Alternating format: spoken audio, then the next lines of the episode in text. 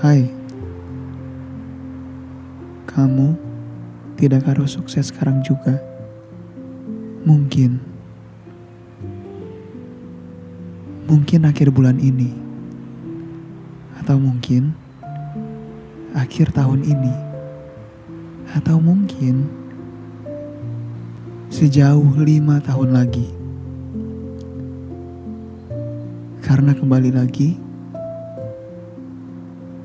yang kita bisa hanya berencana, berusaha semampunya. Masalah kapan terjadinya bukan dan tidak pernah ada di kita. Dan bukannya selama ini kita hanya diminta untuk percaya. Jika, hanya jika, kamu sudah berusaha semampunya dan di depanmu buntu jalannya. Percayalah, kamu tidak harus sukses sekarang juga.